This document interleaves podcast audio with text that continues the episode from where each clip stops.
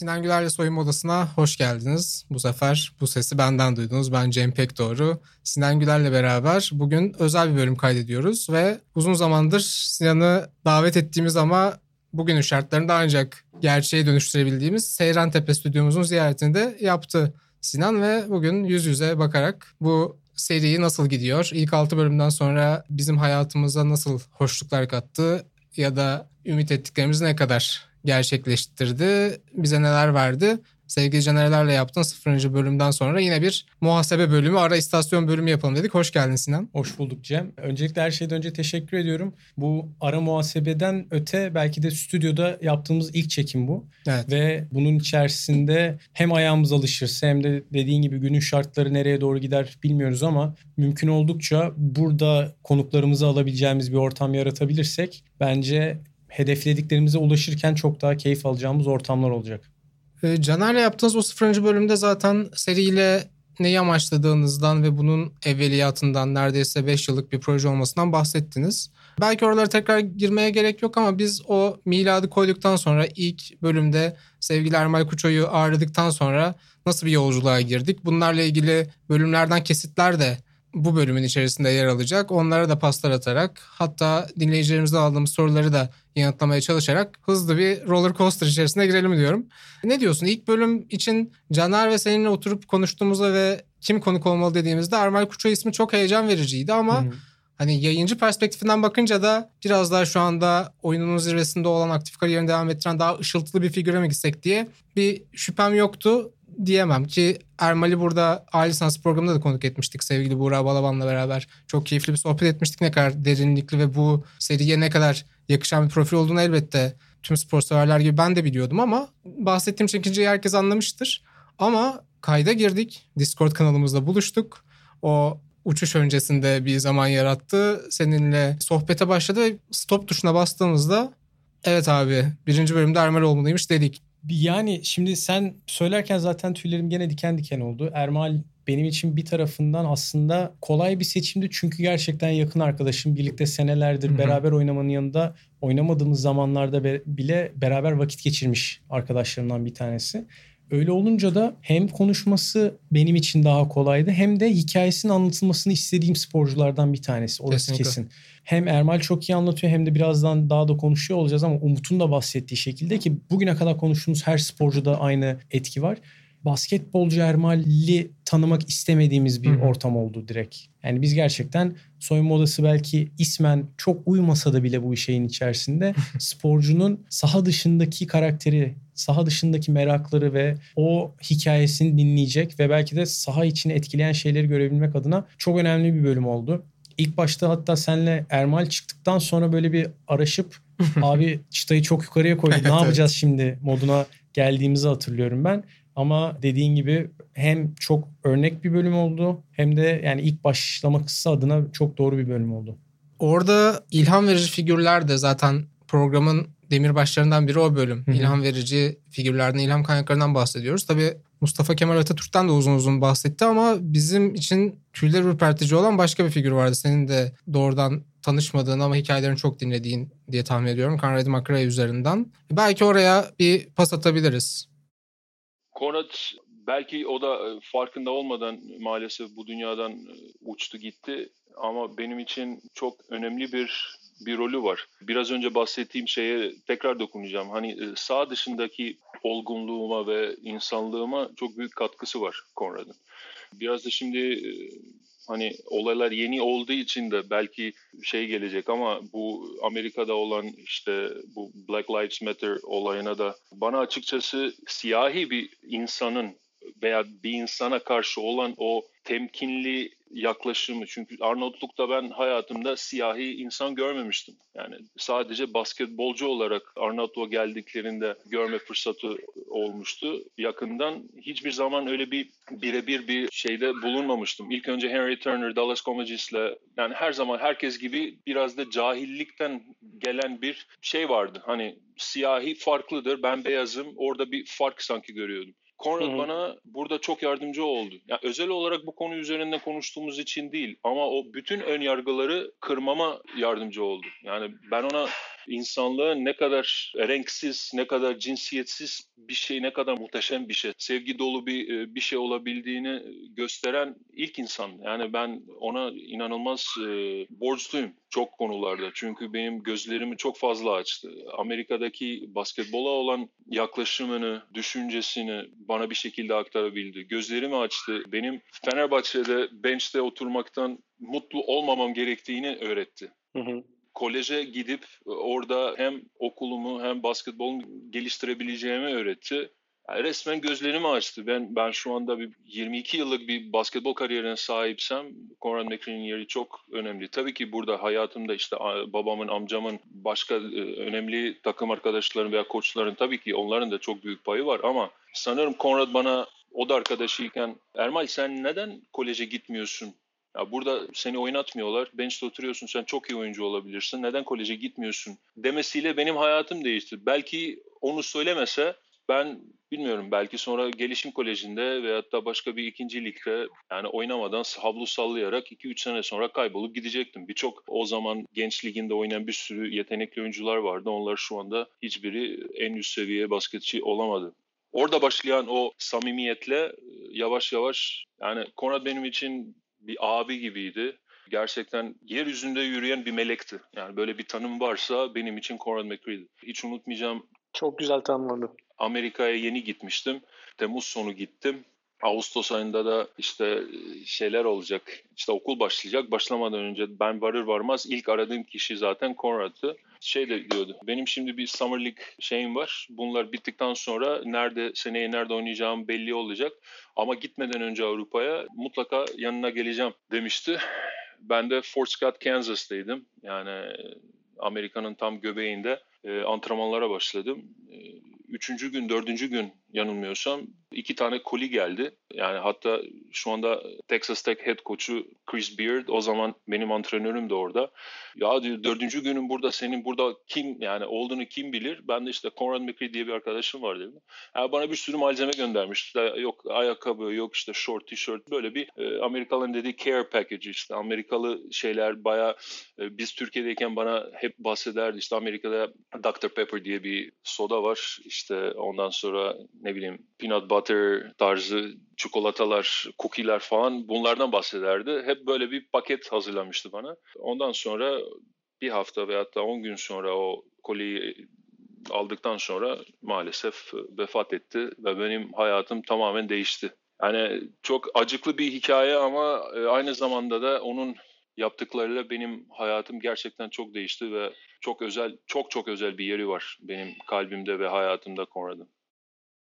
Şimdi Ermal'in anlattığı hikaye ve Conrad'ın Ermal'e bıraktığı etki çok acayip ve ben kendi hikayesini anlatması için o gün çok fazla girmedim topa. Hı-hı. Ama Konrad ilk Türkiye'ye geldiğinde babam Fenerbahçe'de antrenördü ve o işte Fenerbahçe'nin o zaman bir kurduğu bir Dream Team vardı birkaç sene sonrasında. Onun böyle ilk adımların atıldığı bir ortamdı o. Ve Conrad McCree ilk bizle yemek yedi. Beraber işte oteline gittik. Ben çantasını açarken yanında oturup ona yardım etmeye çalışıyordum. Ama ben çok çocuktum benim için Conrad McCree'yi ilk tanıyanlardan biri olduğum için çok özel hissettiğim bir ortamdaydı. Sonra Avrupa basketbolu için, Türk basketbolu için yaptıklarını düşündüğümde ama Ermal gibi bir etki bırakacağı bir şey yok. Ben benim için hayranlık duyduğum bir sporcuydu o. Ama yine de bu hikayeyi duymak ve farklı bambaşka bir kişiden bunu duyup etkiyi hissedebilmek çok benim için acayip özel oldu yani. Conrad McCree adına böyle bir hikayeyi duyabilmiş olmak. Ya 6 bölüm içinde herhalde yaşadığımız en özel anlardan biriydi. Yani bizim için McRae'nin ya benim için de ya 90'lar basketbolunu kıyısından köşesinden de olsa takip edilmiş biri olarak o 2000 yazında aldığım haberi ya haberi aldığım günü hatırlıyorum. Çok garip. Ya 12 yaşındaydım ama haberi Fanatik Basket gazetesinde okuduğumda Hı-hı. duyduğum şoku hatırlıyorum. Erman'in söyledikleriyle sanki biz 20 yıl geriye gidip o resimleri birbirine eşleştirdik ve çok yani bilmiyorum çok anlatması çok zor zaten o yüzden de Ermal'den dinlemeyi tercih Ermal, ettik. Aynen Ermal'den dinlemek çok şey oldu. Bir de dediğin şeyde program ilerledikçe bizim de alışacağımız şey var. Benim alışacağım şey var. Sonuç olarak bu hikayeye ve soyunma odasında yapmaya çalıştıklarım hem bana bir ses imkanı sağlamak ki Sokrates bunu sağladığı için çok mutluyum ve heyecanlıyım ileriye dönük. Hem de sporcuların kendi hikayelerini ve kendilerini etkileyen yolları anlatmalarını sağlamak. Ama neyi gördük? İşte Ermal'de onu ilham veren insanları, sporcuları görme fırsatı yakaladık ama herkes de aynı şeyi bulmak çok kolay olmuyor. Hı hı. Ya bunu biraz daha çıkartacak şekilde yönlendirmek gerekiyor veya bizi etkileyen, bize aynı ilhamı verecek farklı bir özelliğini görüyoruz diğer sporcuları gördüğümüzde ki yani işte ikinci bölümüne doğru devam ederken Orhan'la yaptığımız sohbette ben ofisine ziyarette edip hı hı çekimi yaptık bu sefer. Yani ofisteki düzenini bambaşka bir tarafa koyuyorum ve ailecek o düzen e, kurmuşlar senelerdir yaptığı iş yani sporun dışında bir işi devam ettiriyor olması ve onun rutini ve düzeni çok farklı bir şekilde. İkinci tarafı da senle de hep konuşuyoruz. Belki de Türk spor kültürünün en büyük eksiklerinden biri mercek altına girmeyen sporları tanımakta zorlanıyoruz. Onun etkileyici tarafları nedir bilmiyoruz. Ben motor sporlarını ve ne derler bir şekilde araba kullanmayı seven ve onun şey yapanları İngiliz TV programlarından biliyorum biraz. İşte Top Gear'dır, Grand Tour'dur. Onunla bir aşinalığım var ve hep şeyi düşünüyorum kendimce. Ya diyorum İngiltere'de bu kadar pist var. Araba kullanmayı öğretiyorlar. Go karttan başlayan bir kariyer çiziliyor acaba bizde neden yok diye sormak istesem bile aslında var ama bizim önümüze bu kadar kolay gelmiyor. Ki ben yani sporun içerisinde büyüdüm ve ona doğru bir yol çizdim kendimde. Bu biraz böyle aslında o mercekleri biraz daha oynatabilme imkanı da veriyor bize. Bu beni heyecanlandıran diğer şeylerden biri. Ya ilk bölümden ayrışan bir konu kesinlikle bu. Ee, zaten burada futbolun, basketbolun olabildiğince dışına çıkmak isteme sebeplerimizden de biri buydu. Yani sen diyorsun ki üst düzey bir rally pilotu nelerle motive olur? Hayatını nasıl yaşar? Ne gibi zorluklarla baş eder? Ya da o makineyi nasıl işletir? Yani aracından bahsetmiyorum. Yani sabah uyandı, klik eden şey nedir? Nasıl Hı-hı. o nasıl fonksiyon eder? Bu bence biraz belki serinin geri kalanından ayrışan ama bana biraz şeyi de hatırlatan, senin esinlendiğin şeylerden biri olduğunu biliyorum. Tim Ferriss Show. Uzun süredir devam eden bir podcast. Orada da bir deconstruction dediğimiz yani başarılı bir insanı alıp gerçekten masada parçalarını ayırıp tahlil ediyor. Senin rutininde ne var? Saat kaçta uyanırsın? Nasıl uyursun?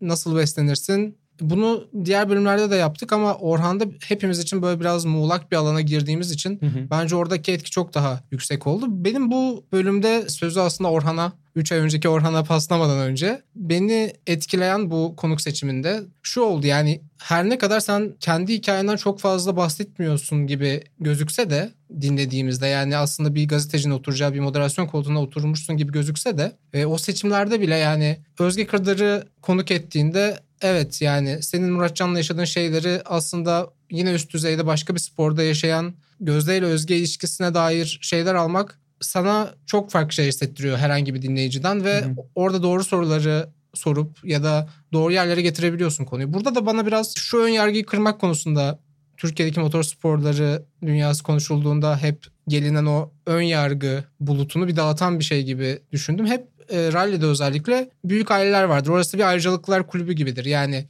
işte ben kimleri tanıyorum mesela bugün Murat Bostancı'yı tanıyorum. Babası Serdar Bostancı bir efsane. Yağız Avcı'nın babası Necdet Avcı. Orhan Avcıoğlu'nun babası Azmi Avcıoğlu. Ama belki o bölüme şimdi pas atarız. Orhan kendi deneyimleri üzerinden bence o ön yargı bulutlarını tamamen dağıtıyor az önce söylediğim gibi ve şey diyor. Kendi yolunu bulman gerek diyor. Orada babasının annesinin ona yaklaşımı hani bir iş görüşmesine gittiği için hani bir aracı devralabileceğini bazı şeylerin önüne kolay serildiğine dair bir algı var ama o konunun hiç öyle olmadığını görüyor. Ben çok istediğim için bu sporu yaptım. Çok mücadele ettim bunun için. Yani 7-8 yaşından 12-13 yaşıma kadar mücadele ettim. Hı hı. Her hafta sonu beni karting'e götürün, lütfen götürün, yarışa gidelim. Onu yapalım, bunu yapalım. 3 senemi aldı. O sonunda bir gün daha uyuyakalmamıştım henüz. Annemle babamın benim kucağımdan bir karting posterini alıp ne yapacağız bu çocuğu diye birbirlerine sorup e, götüreceğiz mecbur e, şekli bir cümleyi. Bunu çok net hatırlıyorum mesela sene işte 98-99. Oradan sonra da e, iş yürüdü. Peki anne babanın baskı kurmaması veya yönlendirmemesi çok önemli. Ama bir tarafından da Azmi ve Beyza Avcıoğlu'nun oğlu olmak senin önüne dışarıdan bir engel getirdi mi? O bir dezavantaj demeye çalıştığım tarafta o da var aslında. Yani ya bu çocuk torpilli geliyor zaten gibi bir algı özellikle gençliğinde karşılaştığım bir şey oldu mu? Ee, İki kere güzel duvara vurdum bununla alakalı. Bir tanesi e, Tofaş takımı o zaman çok büyüktü. Ben rally yapmaya çalıştığım zaman ilk başlamaya çalışıyorum. 2000, sene 2002, 2003, 2004 e, o zamanlarda. Tofaş takımının o zamanki yöneticisi Türkiye motorsporlarında çok emeği olan Ali Sipahi diye bir beyefendinin babamın da beraber zamanında yarıştığı bir beyefendinin oğlu Emin Ali Sipahi. Ona gittim ve dedim ki ben yarışmak istiyorum. Sizden küçüğüm. Benim derdimden anlayın. Bütçem yok, sponsorum yok. Bana bir araba verir misiniz? Hı hı. Kendimi kanıtlamak istiyorum, ispatlamak istiyorum dedim. O da o zaman çok kızmıştım. Şu anda doğru buluyorum. Sen benim için sokaktan geçen herhangi bir insandan farksızsın. Hı hı. E, kendini ispat edip ondan sonra buraya gelmelisin. Burası kendini ispat etme yeri değil, ispatların ödüllendirildiği yer demişti. Hı hı. Ve ben ondan sonra 1-2 sene daha yarışamadım. Çünkü paramız yoktu, imkanımız yoktu. Yani yarışacak imkanımız yoktu. Hı hı. Motorsporla bütçeli bir spor. O zamanlarda kuduruyordum. Bana böyle bir şey söyledi, nasıl böyle bir şey söyler, nasıl anlamaz halimden e, diye. Hı hı. Şimdi dönüp baktığımda farkında olmadan bana bir iyilik yapmış olduğunu e, görüyorum. Çünkü o beni belki bu spora daha da çok kenetlenmemi e, sağladı. Çünkü ya bu öyle bir spor ki otomobile ihtiyacım var, lastiğe ihtiyacım var, benzine ihtiyacım var, sponsora ihtiyacım var. Kendi bütçenle yapabileceğin kısmı çok kısıtlı. Hı hı. Dolayısıyla oralarda destek bulmazsan yapamayacaksın. Sporu bir yere getirebilmen için, kendini bir yere getirmen için sporda da bir noktada bir destekler bulup e, bir şey yapman gerekiyor. Hı hı. E, ben kendi bütçemi e, yaratmayı ve bulmayı kariyerimin başında biraz yapabildim. Arkasından esas Avrupa Şampiyonası serüvenine başladığımız zaman itibariyle esas hı hı. yaptım. Sonra dişliler biraz daha kolay döndü ama o zaman sağlam duvara vurmuştum. O bana iyi bir destek olmuştu. İyi bir ders olmuş hı hı. öyle söyleyeyim. Yani Azmi Avcıoğlu'nun oğlu olmam benim için hiçbir ifade etmiyor dediği hala kulağımdadır siz de aslında bir basketbol efsanesi Necati Tügüler'in oğulları olarak belki aktif olarak hani adres ettiğiniz bir şey değildi bu. Mücadele ettiğiniz bir şey değildi ama bence background'da hep işleyen bir şeydi. Yani ya bahsettiğin konu esasında Orhan'la konuşurken de biraz üzerinden geçiyoruz. Yani bir mirası devam ettirmek, sportif bir mirası devam ettirmek bugün benim için anlatması kolay bir şey. İşte baba mesleğini yapıyorum deyip espriyle devam edebiliyorum ama çocukluğumda onun sürecinin içerisinde dışarıdaki herkes ya işte o Necati'nin oğlu müthiş avantajlı dediği şeylerin hepsi engel aslında. Hı hı. Ve Orhan bu engelleri çok güzel bir şekilde aşıyor. Çünkü kendini farklı bir ortamda yani gidiyor işte bambaşka bir markanın içerisine girip orada kendini kanıtlamaya çalışıp yaratmaya Hı-hı. çalışıyor ki ismini öyle yönlendirebilsin. Bizim tarafımızda abim zorluklarını farklı şekilde yaşadı birebir antrenör oyuncu ilişkisinin de kurulduğu bir ortamda ben dışarıdaki etkenleri daha farklı bir şekilde yaşayıp hatta ben yani biraz da o noktada kolaya kaçtım doğrudur. Çünkü Amerika'ya gittim. Amerika'da kimse Necati'yi, Muratcan'ı, Sinan'ı tanımıyor. Yani ben tabii ki de oraya gidip havamı atıyordum. Babam Türk basketbolu. Senin Amerika'ya gitme kararında motivasyon unsurlarından biri miydi bu? Yüzde yüz. Çünkü ben burada cam duvar vardı benim üzerimde. Cam duvarın tepesinde sticker vardı bana bakan Necati'nin oğlu. Fiziksel olarak gelişmem yeterli değildi. E, basketbol algım ve bunun içerisinde kendi rolümü bilmeyen bir noktadaydım. Ve o sırada da yaşımdan büyük insanlarla mücadele etmeye çalışıyordum. Ama bir noktada da benim kendi bilinçaltımda beni orada Necati'nin oğluyum diye tutuyorlar mı acaba düşüncesi vardı. Ama dediğim gibi yani öbür tarafa gittiğimde Amerika'da benim babam evet Türk basketbolunun efsanevi guardlarından biri ama kimse bilmiyor. Ben bunu söylediğim zaman aa öyle mi okey tamam so what moduna geçiyor biraz da. Onu kırmak bir şekilde önemli bir yol çiziyor kesinlikle. Sen dediğim gibi bu altı konuk seçiminde biraz kendi deneyimlerini kendin konuşmana gerek kalmadan da bir ayna bulabiliyorsun ve aslında sporcuların yaşadıkları zorlukların Türkiye'de, dünyada ne kadar birbiriyle benzeştiğini gösterebilen bir seri olması açısından da değerli. Konuyu biraz oraya getirmeye çalışıyordum ki 3. bölümümüzde de Umut Nayır'la birlikte o dönemde Beşiktaş formasını giyen şu an Hayduk Split'te kiralık oynayan Umut'la birlikte sanki serimizi bizden daha fazla içselleştiren biriyle karşılaştık bir evet. anda. Yani gerçekten hayret ettik bazı cümlelerine ve evet işte biz bunu yapmaya çalışıyoruz ama Umut bunu nereden biliyor dedik neredeyse. Yani kesinlikle bir kere Umut'un program öncesinde dinleyip gelmesi, evet. kendisini Ermal'den örnek alabilecek bir şeyi kapıp onu bizimle paylaşması ve hani önünde sıfat olmadan bir umut olabilme ihtiyacı gerçekten mühim bir şey oldu. Podcast serisinin ilk bölümünde Erman abiyle yaptığın yayında Erman abi sanırım şeyden bahsetmişti. Yani ben basketbolcu değil Erman olarak kendime anlam yüklüyorum. Yani böyle çok büyük hı hı. bulunduğun konumla ilgili anlamlar yüklemekten bahsetmişti. Tam olarak da onu söylerken böyle çok mutlu oldum. Sanırım aynı şeyleri biraz daha içimden geçirdiğim için biri dile geçirince insan daha mutlu olur ya. Böyle bu konumda dediğin gibi işte hem futbolcunun getirdiği bir popülarite var ve hem bulunduğun kulübün getirdiği büyük bir popülarite var ve insanlar büyük bir kitle halinde seni takip ediyor. Yaptığın her işi takip ediyor ve yaptığın olumlu ya da olumsuz her iş kat sayısı 1 ise belki 5'e katlanıyor bu konumda. E, açıkçası ben bu konumdan sıyrılıp kendimi umut olarak nitelendirip hep böyle normal kendim gibi davranmaya çalışıyorum. Hiçbir zaman kendime futbolcu olarak Beşiktaş'ın şöyle bir futbolcusu olarak büyük anlamlar yüklemedim. Başka kulüplerde bulunduğum süreçlerde de aynı şekilde davranmaya çalıştım. Hı hı. Tabii ki büyük kulüplere hizmet etmek, onların çatısı altında başarılara ulaşmak çok değerli ve insanları bir mutlu ediyorsan burada belki 10 mutlu ediyorsun, 100 mutlu ediyorsun yaptığın bir işle ama buna çok anlam yüklediğin zaman da işin realitesinden, insanlık boyutundan sıyrılıp böyle sürreal bir yaşama doğru evriliyorsun bence. O yüzden kendi olduğum gibi futbolcu umuta anlam yüklemeyip insan olan umuta anlam yükleyip onu doldurmaya çalışıyorum. Onu doldurduğum zaman da belki çevreme verdiğim ışık, çevreme verdiğim mesaj daha doğru oluyor. Daha benim istediğim gibi oluyor. Farklı yollardan izleyen arkadaşlarımız da var. Oradan gitmek isteyen işte futbolcu figürünü, o PR'ı büyütmek isteyen arkadaşlar da var ama ben umut figürünü büyütüp onu besleyip işte doğru mesajları oradan verebilmek istiyorum. Yani Umut kendisi anlatıyor zaten yeteri kadar. Biz burada sporcularla konuştuğumuz hikayenin içerisinde gerçekten sahada yaptıklarıyla saha dışındaki kişilerin bir bütün olduğunu ve hikayeyi tamamlayan öğeleri görmeye çalışıyoruz. Senin bahsettiğin o konuk seçimindeki en önemli etken de evet ben bütün sporcularda kendi hayatımdan örnekleri ve hatıraları yaşayabiliyorum. Bu müthiş heyecanlandırıyor. Yani Özge'ye bir sürü söylediğin şeyle alakalı özellikle Özge Gözde kardeşlerle alakalı onu ben sona saklıyorum son bölümde konuştuğumuzdan dolayı ama işte Ermal'le zaten aynı takımda oynamanın getirdiği şeylerle beraber dünya görüşümüzde de çok kesişen noktalar var. Birbirimizle bu konuyla alakalı çok dalga geçtiğimiz alanlar da var tabii ki de.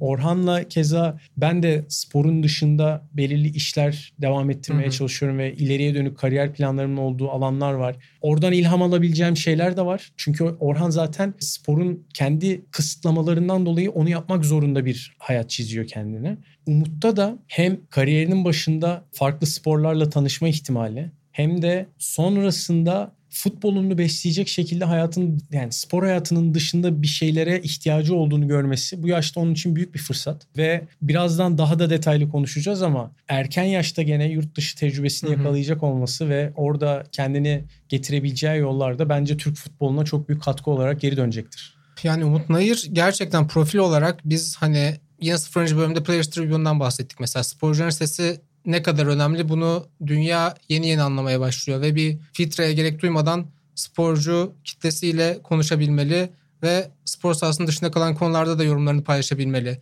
İşte and dribble ya da to sports denen kültürün ne kadar zehirleyici bir şey olduğu artık Amerika'da bir konsensus haline geldi bilmiyorum. Yani çok şu anda Trump mitinglerinde olan bazı insanlar bu konuda belki ikna olmamış olabilir ama dediğim gibi insanlık oraya doğru gidiyor. Bir burada araya gireceğim kusura bakma ama mesela onun en büyük farkı nerede görüyoruz biliyor musun? Last Dance'de de çok net bir şekilde izledik. Kesinlikle. Michael Jordan nasıl sadece sporcu olunur ve benim saha dışında yaptığım hiçbir şey sizi alakadar etmez şeklinde davrandı bütün kariyeri boyunca. Ve özellikle kendi eyaletinde bir seçim olurken orada yapmamış gibi gözüktüğü hı hı. konu aslında ona kötü bir şekilde döndü. Ve problemler yaşadı ve bunu anlatmak zorunda kaldı 15 sene sonra. Hiç bence yani kimsenin bilmediği bir hikaye bile olabilir belki. Ya o gün konu olmayan şey bugünün narratifinde bambaşka bir şey dönüşüyor. LeBron James Aynen. gibi spor kahramanlarını gördükçe. O, onu ona getirecektim ben de yani. Bugün LeBron James'e bakıyoruz. Bugün bence önemli ne kadar farklı bir düşünce yapısında olduğunu düşünsek de yani Kyrie Irving'in balonun cuğa girmeme evet. düşüncesi ve yaklaşımı. LeBron James'den tut bütün NBA komünitesinin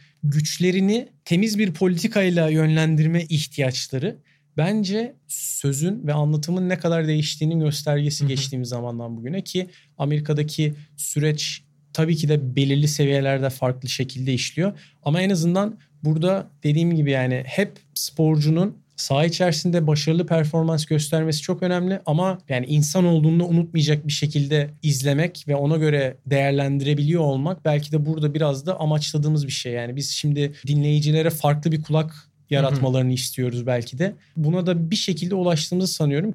Ve dediğin gibi Umut gibi kişilere platform olabilmek. Yani biz burada yüz binlere ulaşmıyoruz ama ona sesini yankılayabileceği ve doğru kişilere ulaştırabileceğine inandığı bir medyum verebilmek gerçekten iyi hissettiriyor ve yani ben hani aşırı üretken bir gazeteci değilim ama herhalde 50 tane sporcuyla röportaj yapmışımdır. Hı hı.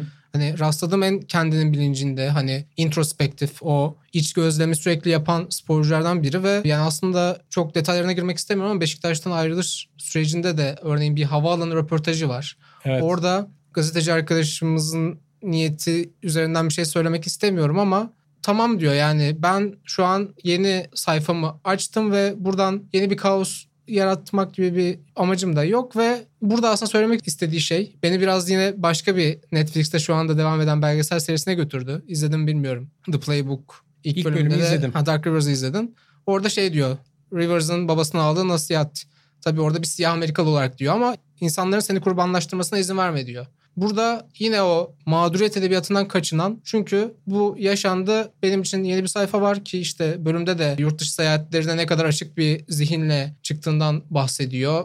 Split'in ona neler önerdiğini bir sporcu olarak çok iyi bilen bir sporcu ve gerçekten 30 yıldır 40 yıldır konvansiyonel medyada devam eden ve bu spor konuşma ortamımızı zehirleyen ne varsa bir Beşiktaş sporcusu olarak da yani büyük bir camia için oynarken sözlerin sakınma refleksini sen de belki yaşamışsındır daha önce oynadığın kulüplerde. Ama Umut'ta bu refleksi görmüyoruz. Çok dışında bir şey görüyoruz ve dediğin gibi yani böyle bir sporcu profilinin başlaması ve yeni umutların çıkabileceği ve bu yeni umutlardan birkaç tanesinin bu seriye denk gelebilme ihtimali beni yani senin kadar heyecanlandırıyor olabilir. Süper söyledin. Bir de hani iki şeye bağlayacağım söylediklerini. Bir tanesi Umut'un o söylediklerinin içerisinde böyle dilini ısıracağı hiçbir şey de söylemiyor aslında. Evet. Yani çekinecek bir şeyler söylenir mi? Ama onlardan da çekinmeye insanlar itildi ve Kesinlikle. o önümüzdeki maçlara bakacağız kültürü bizde de yerleştiği için. Bir de hem Duck Rivers'a bağladın hem de ben biraz da buradan böyle Stoa felsefesine bağlayacağım. Ve işte Seneca'nın hayatında anlatılan hikayelerden en önemlisi hükümdar Nero'nun eğitmenliğini yaptıktan sonra Nero'nun kafayı sıyırıp bunu suçlu haline çevirmesi. Hı hı. Ve Seneca'nın da hep anlattığı o olay dışarısı beni nasıl gördüğü, beni suçladığı vesaire önemli değil. Ben hayatımda kendim ne yaptığımı biliyorum ve onun rahatlığıyla aslında kendine hükmedilen o intihar şeyine bile kabul edebilecek şekilde bir hayat yaşamış. Bu tabii ki de bugünün dünyasında baktığında çok ekstrem bir hikaye gibi gelebilir ama özünde baktığında dediğin o mağduriyet, kurban olma şeyi bize hep dışarıdan bahşedilen, dışarıdan evet. etkilenmiş şey, hikayelerin öğretimleri. Bunu tersini öğrenmek için de gerçekten biraz gözlerin açık olması ve normu sorgulayan bir ortam olması gerektiğini düşünüyorum. Buradan dördüncü bölümümüze de aslında bağlayabiliriz. Organik bir geçiş olabilir çünkü sporunu üst düzeyde icra ederken ve dünya çapında bir tenisçiyken Türkiye'de böyle şeylerle boğuşmak durumunda kalan Çağla'nın başarı ve başarısızlık tanımları beni çok etkilemişti. Yine programın o sabit sorularından biri. Hı hı. Ve beni çok etkileyen cevaplardan birine vardı. Ya Çağla konuştuğum insanlar diye düşünmek bir tarafa yani böyle sen demin bahsettin ya konukları seçerken nasıl benzerlikler yakalamaya çalışıyorsun gibisinden. Çağla ile ben gerçekten bugüne kadar çok ciddi bir sohbetim olmadığı söyleyebilirim. Yani böyle oturup konuşmuşluğumuz ya da sportif kariyerlerimizle ilgili sohbet ettiğimiz bir ortam olmadı. Ama büyüdüğü ortamı Enka Spor Kulübü özelinde özellikle ve hikayesini çok keyifli bir şekilde takip ettiğim kişilerden biriydi. O yüzden de anlatmaya çalıştıklarını dinledikçe de çok keyif aldım. Ve hem yaşadığı zorlukları hem sadece sahada değil sahanın dışında verdiği bireysel mücadelede çok ilham verici hikayeler var. Ve dediğin gibi yani o başarının içerisinde özellikle teniste belki de çok daha önemli hata korkusu. Onu yenmek çok daha apayrı bir şeye geliyor ki bence yine burada saha dışından beslendiği bir sürü şey daha var. Çünkü saha dışında kendi kariyeri için verdiği mücadele saha içinde yaptığı ve oynadığı tenisi de etkiliyor. Ki bunu az çok da görebiliyorsun. Oyunu analiz etmesinden, hı hı. oyuna agresif olmayan ama kararlı olan yaklaşımından çok net bir şekilde görebiliyorsun. Ki senle de öncesinde konuştuk. Çok da güzel bir örneğin var bununla alakalı ve sporcu olmanın getirdiği zorluklardan bir tanesini tenis gibi yalnız bir sporun içerisinde o yalnızlığı yenmek için belki de oynadığı tenisten çok daha büyük bir mücadele veriyor. Ben de sözü oraya getirecektim aslında Orhan Avcıoğlu da tek başına yarışan bir sporcu sayılabilir ama hep yanında kopilotu var ki o özel ilişkisinden de uzun uzadıya bahsetmişti kopilotuyla olan. E, teniste gerçekten çok yalnızsın. Koçunla iletişim kurman bile aslında kurallar tarafından izin verilmiyor, yasak. Ve sürekli balık hafızalı olman lazım. 3 saniye önceki hatayı hafızandan silmen lazım ve inanılmaz bir mentalist gerekiyor. Bence yani Çağla'nın ayakkabılarını da hissetmek bence imkansız gibi. Yani dinliyoruz çok büyük bir zorluk olmalı diyoruz ama bence yani takım sporlarında senin bile çok fazla hani empati kurabileceğinden öte bir zorlukla. Ben dürüst olayım. Tenis gerçekten mental performansın çok daha gerekli olduğu ve çok daha zorlayıcı olduğu bir spor. Burada ben bir David Foster Wallace alıntısıyla yani havalı olmak için değil ama bunu sevgili İnan Özdemir'le birlikte çevirdiğimiz bir metniydi. David Foster Wallace'ın Michael Joyce üzerine yazdığı güzel bir portre var. Esquire'da yayınlanmış sanırım. Orada şöyle bir cümle var. E buradan da bence Çağla'nın başarı ve başarısızlık tanımlarına pas atabiliriz. Şöyle diyor Michael Joyce için. Burada retorik bir varsayımda bulunacaksak Brentwood LA'den Michael Joyce'un adını daha önce hiç duymamış olmanız kuvvetle muhtemel diyor. Bir takım başka Amerikalılar da sayıyor ama bu oyuncuların hepsi dünyada en iyi 100 sıralamasına yer aldılar diyor geçtiğimiz yıl içerisinde ve şu cümleyi kuruyor. Sizi bir şeyde dünyadaki en iyi 100 kişi arasında olmanın neye benzeyeceğini hayal etmeye çağırıyorum. Herhangi bir şeyde. Ben hayal etmeye çalıştım. Güç bir iş. Gerçekten sporculuktan da öte bir şekilde dünyada herhangi bir şeyin sıralamasında orada üstten alta yazılmış o isimler arasında Çağla Büyükakçay son 10 yıldır WTA Top 150 oyuncu arasında ve maalesef Roland Garros elemelerinden çıkamadığında başarılı bir sporcu olduğunu insanlara anlatmak zorunda kalıyor. Yani tabii ki bu zorunlu hissetmiyor artık onları çok geride bırakmış ama maalesef böyle şeyleri timeline'da görüyordur. Bence buradan Çağla'ya pas atabiliriz. Başarının tanımı benim için e, konfor alanından çıkıp mutlu olmasan bile yapman gerekenleri yaparak bir hedefe ulaşmak olabilir. Karışık mı geldi? Peki hedeflerin arasında, başarıların arasında seni en iyi hissettiren ne oldu bugüne kadar? Başarılarım arasında beni en iyi hissettiren Grand Slam'de ana tabloya çıkmak oldu yani o konuda birazcık ben travmatik bir hal almıştım. 2010 senesinden beri Grand Slam oynamaya başladım. Bu Türkiye'de daha önce başarılmamıştı ama ben bunu yaptıktan sonra benim orada olmam önemsenmemeye başladı. Halbuki bayağı bir sene tek başıma Grand Slam'da oynamaya devam ettim. Bu da bir istikrar hı hı. işaretiydi esasında. Ama e, insanların sorusu Çağla ana tabloya kalamıyor oldu daha çok. Hani orada olmam değil de Çağla e, işte kaç senedir oynuyor ama ana tabloya çıkamıyor gibi bir şeyle karşılaştım senelerce. E, doğruydu da hani kendimi hep geliştirdim ama gelişimim çok yavaş oluyordu. Yani bütün kariyerime baktığım zaman çok kolay değildi yani gelişimlerim genel olarak. Sonra sana bahsettiğim gibi hani korkularımdan arındım ve başka bir kimlik çıkarmaya başladım. Sonra kariyerimin en büyük kupasını kazandım Dubai'de. O zaman 75 binlikti bu. Ondan sonra hı hı. bambaşka bir özgüvene sahip oldum. İşte sana bahsettiğim gibi hani senelerce tırmalıya tırmalıya kaldığım yerde o kararı verdikten sonra bir sıçrama yaptım. Her şey üst üste geldi.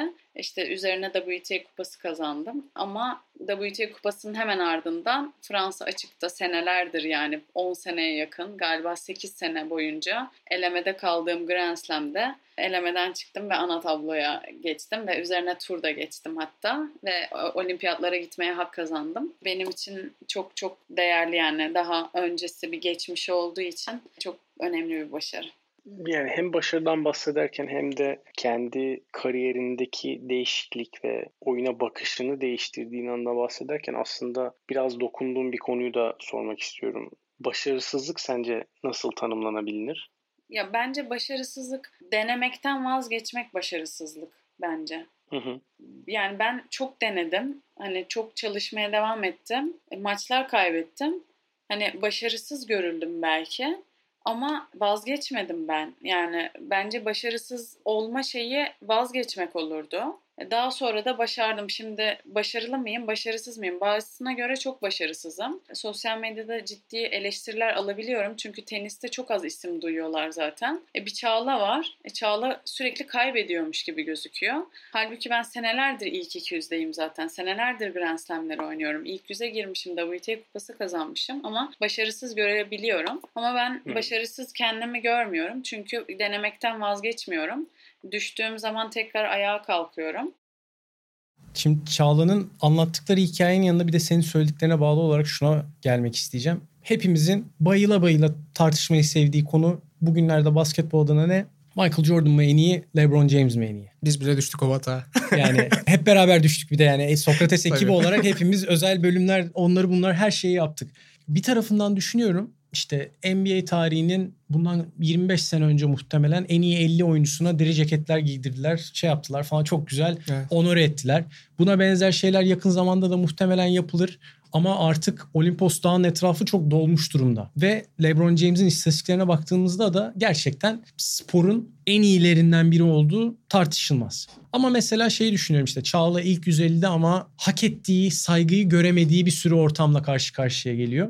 Mesela Andrei Gudala. Bugün NBA'deki oyuncuları sıralamaya çalışsan kaça sokarsın? Ben sokamıyorum mesela böyle ilk 20'nin içerisinde olamıyormuş gibi geliyor. Bence de olamıyor. Kabul edilebilir evet. şeyin içerisinde.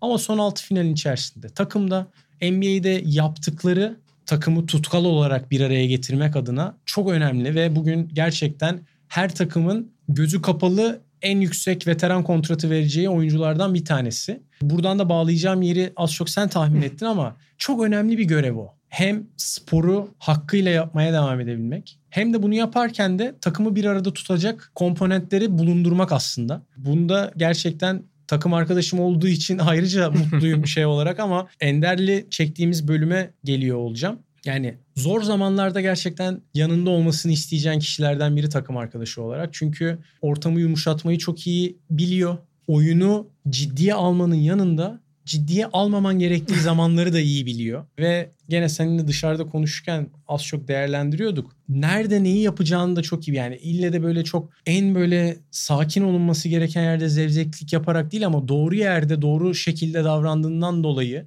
Basketbolda da bunu çok iyi yapıyor bu arada. Do- doğru yerde doğru zamanda evet. olduğunu işte Litvanya maçında hepimiz biliyoruz ki ben o sırada televizyonda izleyenlerdenim. Eski zamanda yaptığını. Ama gerçekten sağ içinde de sağ dışında da herkesi bir arada tutmayı çok beceren bir sporcu ve şu anda da devam edebiliyor olmasına kariyerine ki hepimiz biliyoruz. Yani ben kendim biliyorum aynı yaştayız ama benden muhtemelen 3-5 kat daha fazla yıpranmış bir vücudu var. Onunla beraber yaptıkları gerçekten keyif verici. Hikayesini dinlemek ayrıca keyif verici. İzlediği sporcular onlardan nasıl örnek aldığı sadece oyun olarak değil karakter olarak da milli takımlar sürecinde yaşadıkları ve takımın aslında evriminin içerisinde çok önemli bir yer sahibi. Çünkü hı hı. genç bir sporcuyken takımın evrimleşmesini izlerken aynı zamanda kendinin orada kazandığı roller de çok önemli bir yere geliyor. Bunların hepsini bir arada konuşabilmek de Ender'le çok keyifli olmuştu. Takım arkadaşı olarak baktığımda şey kesin. Gerginlik bile olduğunda, stresli zamanlarda geçtiğimizde ortamı yumuşatacak, bir arada kalmamızı sağlayacak çok şey yapıyorsun. Ben yani saha içerisinde yan yana oynarken de karşılıklı oynarken de neye ne zaman agresiflik yaptığını da biliyorum. Ama oyunun güzel tarafını her zaman göstermen, oyunun içerisinde paylaşımcılığı şey yapman ve belki de işte o stresli ortamın içerisinde senin karakterinin ortaya çıkardığı bir sürü güzellik, bir sürü komiklik dediğin şeyleri zaten kendiliğinden geliştiriyor. Bahsettiğin gibi ikimiz de benzer tecrübelerde ve belki belirli bir dönemde neredeyse böyle Beatles gibi bir hayat yaşadık. Efes olsun, milli takım evet, olsun belli bir şeyin içerisinde. Onun dışarıdan beklentileri daha farklı olabiliyor tabii ama yani ben seni içeriden bilen biri olarak hem milli takımlarda hem kulüp ortamında yaşadığımız bütün zorlukların içerisinde yumuşayacak, yumuşatacak bir ortamı buluyor olmanın her takım için önemli, her sporcu için görmesi gereken bir şey olduğunu kesinlikle düşünüyorum. Yani evet zaten yeterince stresli bir hayatımız var biliyorsun. Yani ben şuna inanan bir insan. Tabii ki farklı sporcular farklı şekillerde yaşıyor ve illa benimki başarılı diye bir iddiam da yok. E, ama zaten yeterince stresli bir ortamdayız. Benim hayat görüşüm de o şekilde olduğu için yani zaten e, kısa bir hayatımız var. Stresli bir işimiz var. Yani onun dışındaki durumlarda iyi vakit geçirmeye çalışmak, eğlenmeye çalışmak bence en doğrusu. Ha bu değildir ki 20 e, sayı 30 sayı fark yediğimiz maçtan sonra içeride kakara kikiri yapacak halimiz yok ama kesinlikle çok çok eleştirildiğimiz dönemler var biliyorsun milli takımlarda olsun. Yani o dışarıdan insanların beklentisi tabii ki çok yüksek olabilir ama sonuçta her sporcu bir insan hayatı var. Dışarıda e, yansıtıp yansıtmaması gereken insanlar, aileleri var. Yani eğer dışarıdan gelen beklentiyi, eleştiriyi içine alıp bir de onlarla birlikte yaşarsan bu sefer hayatta diğer sevdiklerine, ailene de o zulmü yaşatmaya başlıyorsun. O da çok kötü bir hal oluyor. Ben her zaman o yüzden olumlu ve pozitif kalmaya özen gösterdim kariyerim boyunca. İşte beraber de sen de öyle. Sen de aynı benim gibisin. En kötü oynadığımız turnuvalarda bile tabii ki kötü hatırlıyoruz ama içinde çok güzel anılarımız var. Onlar da bize işte yani dışarıdan insanların bunu anlayabilmesi ya da bilmesi gerekmiyor açıkçası. Bu bölümde aslında bir serinin biraz dışına çıkıp bir yıl dönümünü hem aslında basketbol takip eden bizim gibi faniler için hem de sizin gibi 12 dev adamın başta olan devler için önemli bir kilometre taşının 10. yılını da kutladık. Garanti BBVA'nın katkılarıyla bir 12 dev adam özel bölümü yaptık. Bu tip işbirliklerinde devam etmek istiyoruz. Sizin için hani o anlamda da yani Ender'le de Ermal'le de çok fazla şey paylaştınız. Bazen o da paylaştınız muhtemelen. Ama o güne geri dönmenin de sizi yani biraz kötü bir bağlantıyla o kaydı Ender Bursa'dan bağlanmıştı. Evet. Farklı bir setup kullanmıştık teknik açıdan da. Ender biraz teknolojik konularda. Şimdi dürüst olmak gerekirse Ender teknoloji konusunda yetkin olmayan bir arkadaşımız. Kibarca söylemek gerekirse. Bunu söyleyebiliriz en azından. Ee, o yüzden biraz tabii ki de anlatırken de nasıl yapacağımızı keyif aldık diyebilirim. Ee, ama ama yani o ses yine de yani ben kayıt sırasında sizin yanınızda değildim o yüzden ama dinlerken çok geçti yani bugün 11 Eylül 2010'un 12 Eylül 2010'un yani hiç fark etmez Sırbistan maçının Amerika maçının evet. yıl dönümü olması ve 10. yılı olması. 10. yılında böyle bir sohbet edebilmek çok önemliydi. Bir de senin bahsettiğin haliyle hem ben garantinin Türk basketboluna olan desteğine biraz parmak basmak isteyeceğim. Hem de aslına bakarsan bahsettiğin şekilde işbirliklerinin podcast mecrası için ne kadar önemli olduğunu hı hı. Sokrates ekibinde başta Can olmak üzere ne kadar güzel bahsettiklerini hepimiz biliyoruz. Bunun içerisinde bizim sesimizi büyütmek yolunda çok önemli adımlar atacağız bu tarz destekler sayesinde. 10. yılı Ender'le kutlamak ama apayrı özeldi. Çünkü hani oda arkadaşı olmasak bile özellikle benim ikimizin beraber milli takımda sürekli olduğu anlarda cidden sadece uyumak için ayrı yerlere çekiliyordu. Geri kalan her anımızda beraberdik ve Efes'te de beraber oynadığımız zamanlarda da hep aynıydı onun. Ender Cenk de oda arkadaşıydı. Ben Engin'le ya da işte yabancılardan biri oda arkadaşı olduğumda bile biz beraber vakit geçirip hayatı beraber yaşadık uzun bir süre boyunca. O yüzden sadece milli takım özelinde değil o sohbeti bir arada yapabilmek ve biraz böyle nostaljiye kaymak çok keyifli oldu. Yani yine de hani evet bazen çok yakın iki arkadaşın sohbetine ortak olduk hissi çok iyi geliyordu ama bazı yerlerde yine gerçekten o kendini dışarıdan bakıp o kariyere ki ikiniz de bir kariyeri artık hani reverans verme noktasındasınız. Hani oraya dönüp bakabiliyorsunuz işte veteranlık evet. yapıyorsunuz Bursa'da onun deneyimleri senin işte Darüşşafaka Tekfen'de Doğuş'la Selim'le girdiğin diyalogları az çok tahmin edebiliyoruz. Hı hı. Mesela şeyden bahsetti. Yani kendisi için bir pişmanlık olarak da belirtti yanlış hatırlamıyorsam. O 3 takımda geçirdiği, 3 ülkede geçirdiği Olimpia, Tau Ceramica ve, ve sonrasında Panionios yanlış hatırlamıyorsam. Onlar da playoff oynadığı sezon. Ve bununla ilgili bir soru da gelmişti dün Twitter'dan takipçilerimize sorduğumuzda. Şu an not almamışım ama hı hı. senin de benzer bir kırılma noktası yaşadığına dair galiba o bölümde çok ufak değiniyordun. Ben onu açmak ister misin belki? O dönemlerden bir tanesi ben böyle acaba yaz ligine gitsem kendimi denesem NBA'de oynayabilir miyim? Nasıl olur? Enerjim, özgüvenim o sırada o noktaları denemek ve keşfetmek üzerine kurulu. Ama lockout'a denk geldi ve gidemedim. 2011. 2011 olması lazım ki işte o sene Ersan da bize gel evet. Efes'te oynamıştı o sene. Öyle bir dönem var. Aynı döneme denk gelecek şekilde Avrupa'da oynamak nasıl bir imkan olur düşünürken oynanacak yer, seviye ve bunların finansal denklemleri içerisinde çıkamadığım bir yer oldu. Gene Efes seneleri içerisinde ki gittiğim yerde gerçekten biriktirdiğim paradan yani paraya oynamak vesaire böyle finansal şeyleri konuşmak çok doğru olmasa da hiç para kazanmadan bir yerde oynama imkanı doğacak gibiydi yani. Hı-hı. Neredeyse hatta espriyle yaklaştılar menajerlerim. Sen para ver gel oyna falan şeklinde. Öyle bir hikaye olmuştu ama bu bahsettiğim gene 2009 ya da 11 ikisinden biri şu an net olarak hatırlamıyorum. Ama denemek isteyeceğim şeylerden biri bugün aslına bakarsan özellikle basketbol özelinde Türk sporcuların daha çok fırsatı var yurt dışında oynamak adına. İşte Okben and yurt dışında halen. Hı hı. Kartal bu sene yurt dışına gitti. Kenan mesela Kenan geçen, geçen sene çok aynen verimli bir dönem sonrası geri döndü buraya. Aynen farklı şekilde döndü. Bu tarz fırsatları bence daha fazla görmeye başlayacağız ve buradaki en önemli konu sadece sporcuların geri dönüp buradaki kulüplerde verdikleri katkılar hı hı. değil o, o sporcuların aslında Türk milli takımı için yapacakları diye düşünebiliriz esasında. Geçen sene Muratcan'ı ağırladığımızda lisansında o da Kenan örneğine dikkat çekmişti. Gerçekten dediği gibi oldu farklı bir Kenan izliyoruz ki hani Normalde sen de gerçi çok normalde insanların basketbolcunun gelişmesi beklenmeyen yaşlarda ciddi dramatik gelişmeler göstermiş birisi ama Kenan için de bu biraz geçerli oldu yani. Özellikle geçtiğimiz sene İspanya'daki deneyimiyle. Bu soru sorulurken muhtemelen arka planında bu şey hikayesi vardı. Türkiye'de sporcular o konfor alanından çıkmak için kendilerini çok fazla motive edemiyorlar ki bu altyapı oyuncular için de söylenen bir şeydir. Ama yani zaten senin Amerika deneyimin üzerinden işte bahsettiğin o junior college, community college deneyimleri senin o konfor alanı dediğimiz şeyi erken yaşta tespit edip yani burada bilmiyorum sen kendini çok fazla övmüyorsun. ben de o karakter diyeyim kendim söz konusu olduğunda hani kötü bir ikili olabiliriz. Ben en azından seni öveyim bu noktada. Yani konfor alanı bence de gerçekten çok tehlikeli bir alan basketbolumuzun yaşayan efsanelerinden Yalçın Granit'in biyografi çalışmasında oğlu Ali ile o derin külliyat içinde dolaşırken yani 70'lerde 80'lerde bu konfor alanı hikayesini ilk kez belki adresleyen kişilerden biri comfort zone diyor. Parantez içinde de mesela bir çeviri öneriyor.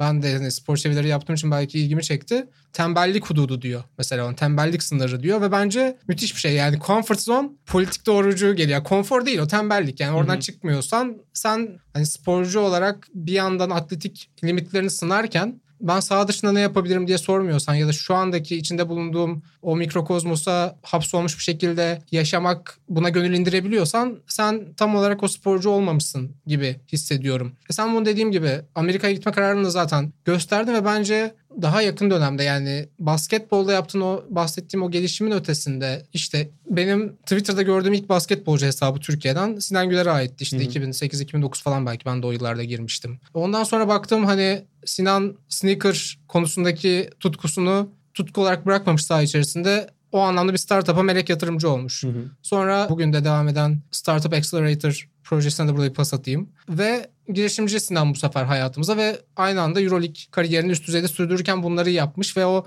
tembellik hududunu Yalçın Granit'in deyimiyle ya da o konfor alanını hep reddetmiş bir kişi var. Bence zaten senin bu konuda yani hiç şaşırtmadı Avrupa'dan o tekliflere ilgi göstermiş olman ve acaba ne yapabilirim? Türkiye'nin dışında nerede, hangi seviyede kendimi kabul ettirebilirim diye düşünmen. O soruyu alarak Bence Özge'ye de gidebiliriz. Çünkü Özge'nin de aynı şekilde milli takım seviyesindeyken başlattığı Nine Set markasından biraz bahsettik. Hı hı.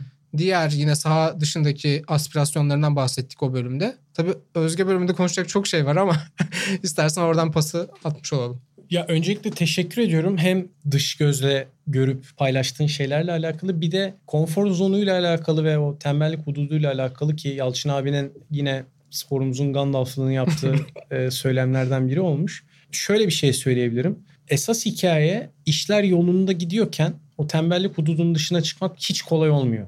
Evet. Dilediğin gibi gittiğinde farklı bir şey aramıyor oluyorsun. Benim için Amerika'ya gitmek neden kolaydı? Çünkü burada yaptığım şeylerin ucunu göremiyordum. Yani Beşiktaş'ta altyapıdan çıkmış bir sporcuydum. Fiziksel olarak yetersizdim bahsettiğim gibi. Yolun aynı başında biraz daha kolay oluyor diyorsun. Yolun başında çok daha kolay oluyor. Bir de aynı zamanda ben üniversiteyi okumak istiyordum ve hı hı. Özge'ye bir pas atacağım yine burada. Annem ve babam benzer düşünce yapısındalardı. Üniversiteden ne olursa olsun mezun olacaksın şeklinde.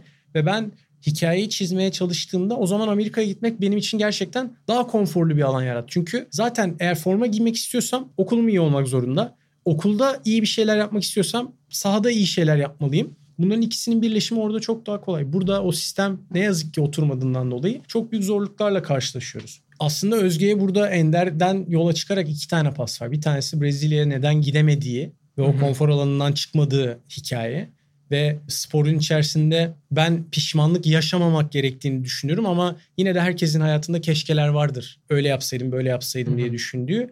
Yani Özge'nin orada direkt nokta atış yapıyor olması kendi kariyerinde çok önemli. Diğer tarafında da evet biz özellikle 2000'lerden sonra futbol, voleybol ve basketbolun içerisinde olan sporcular çok daha fazla dışarıya bakamadığımız hikayeler var. Çünkü gerçekten 11 ay, 11 buçuk ay boyunca sezonlar yaşıyoruz ve hiçbir zaman bitmiyor. O zaman Doğru. dış dünyada olan biteni sadece girişimcilik olarak değil hayatı yaşamak adına da görmüyoruz. Dediğin gibi çok doğru Özge'ye pas atacak çok şey var. Ya aslında şöyle oldu. Yani karar verdiğim anı bile hatırlıyorum. Çelik Kupası finali oynayacak Bursa'da. Normalde aslında asla evden çıkmam. Sadece yatış pozisyonunda çünkü bize o öğretilmiş. Sonra eşim dedi ki ya gel dedi bir yürüyüş yapalım. Antrenman erken de oldu. 3-5 falandı galiba. Gel dedi bir yürüyüş yapalım. Saçmalama dedim ya yarın maç var dinlenmem lazım. Bir şey olmaz gel dedi.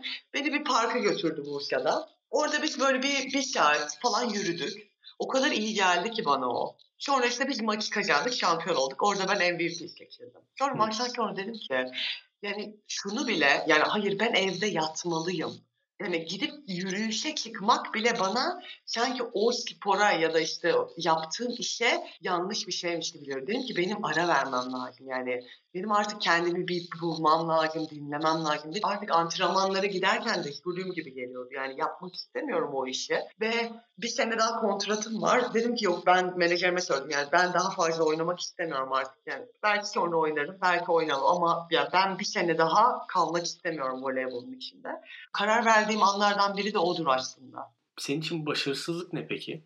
Benim için başarısızlık şu olur. Mesela bana 2012'de e, Brezilya'dan teklif geldi. Biz ilk Şampiyonlar Ligi şampiyonu olduğumuz.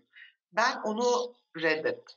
Ben mesela şu anda bile o, o karardan pişmanım. Benim için bu başarısızlık. Çünkü ben o zaman konforluyum burada. İşte kendi ülkemde oynuyorum, kendi şehrimde oynuyorum. Evim var, arabam var. Paramı zamanında alıyorum fikriydi.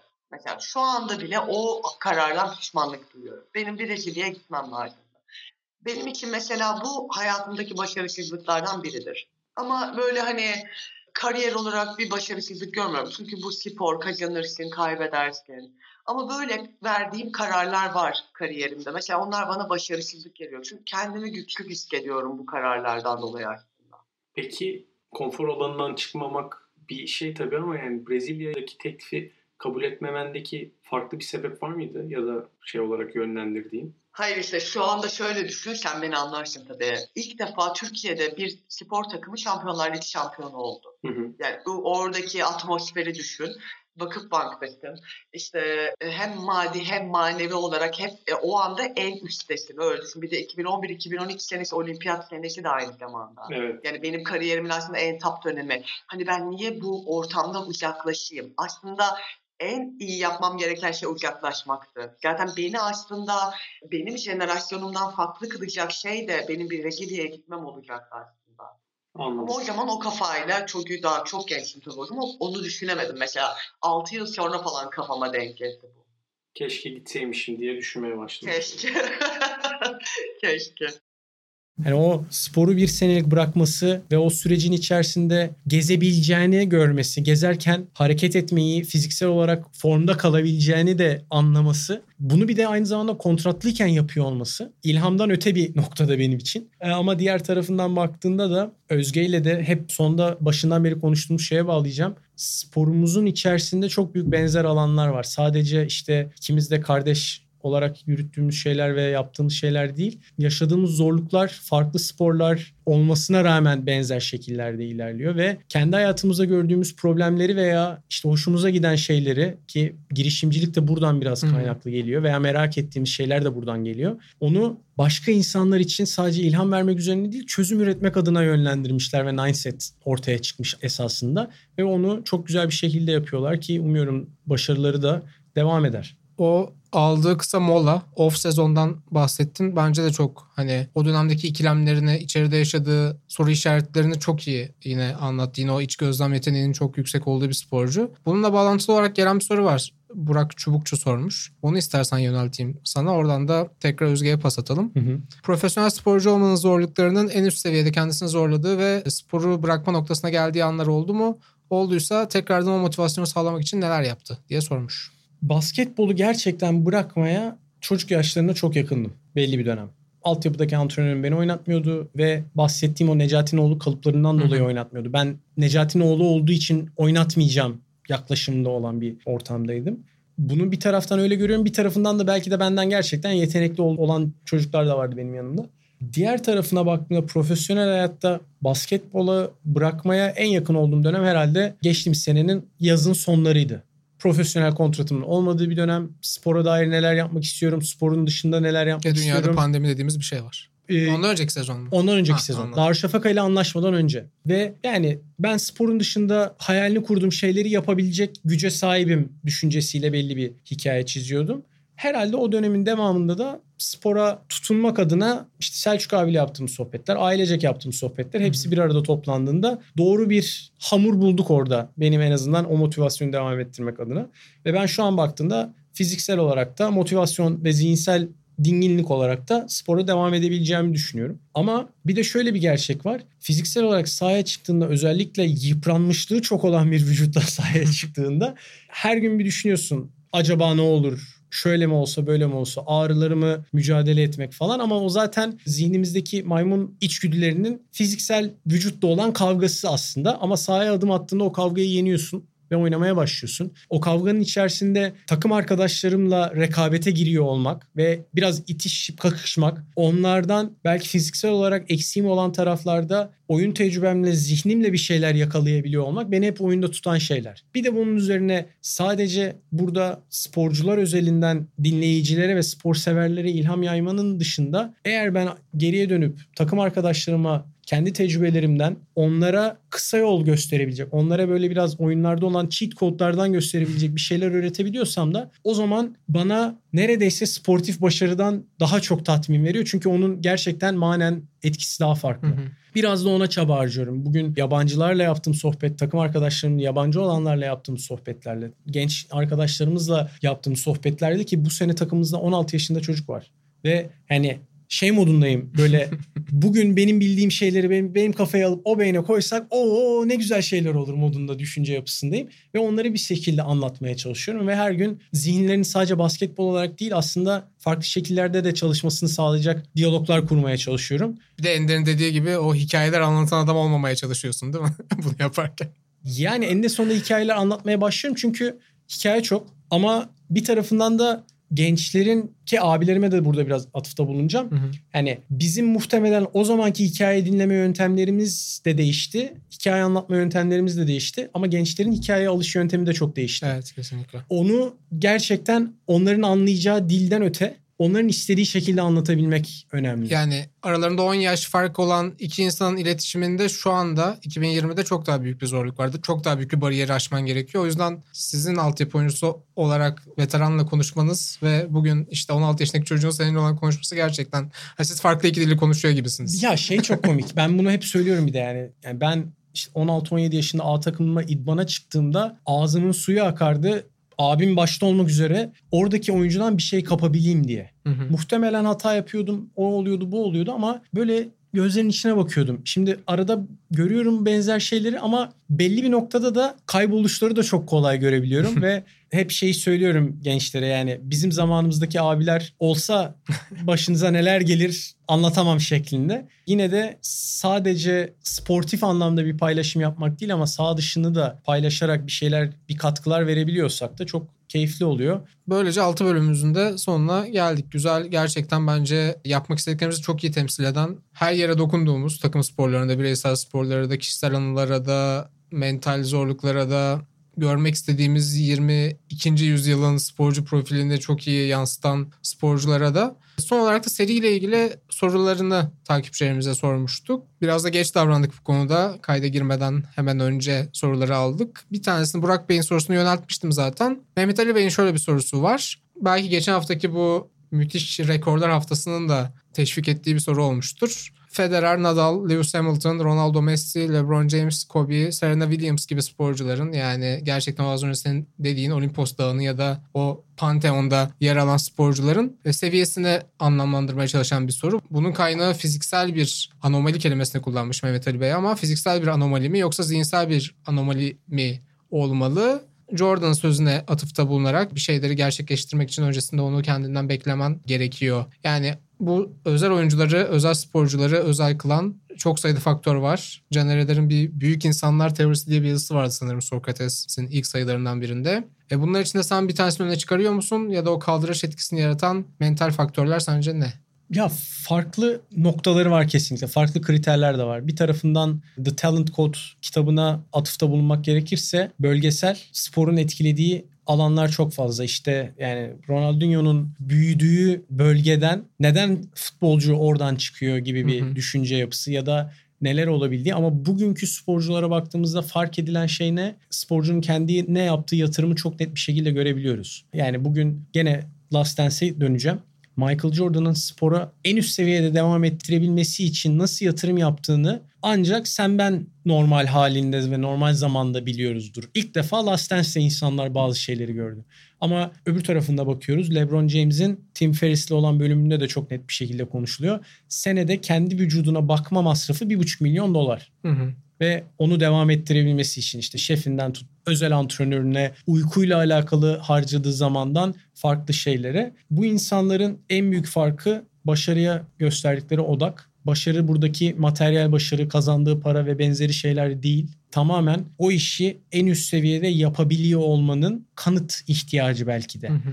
Bu- Bugün LeBron kupayı kazandıktan sonra da ben kendi saygımı artık hak ettim. İnsanlar bana da saygı göstersin demesindeki en önemli şey de o. Belki de bazıları için saçma gelebilir bu. Geçtiğimiz hafta ben Kevin Durant'le Kyrie Irving'in Kevin Durant'in özel podcast'i başladı. Onu dinlediğimde Rakiplerimiz çoğalıyor Sinan.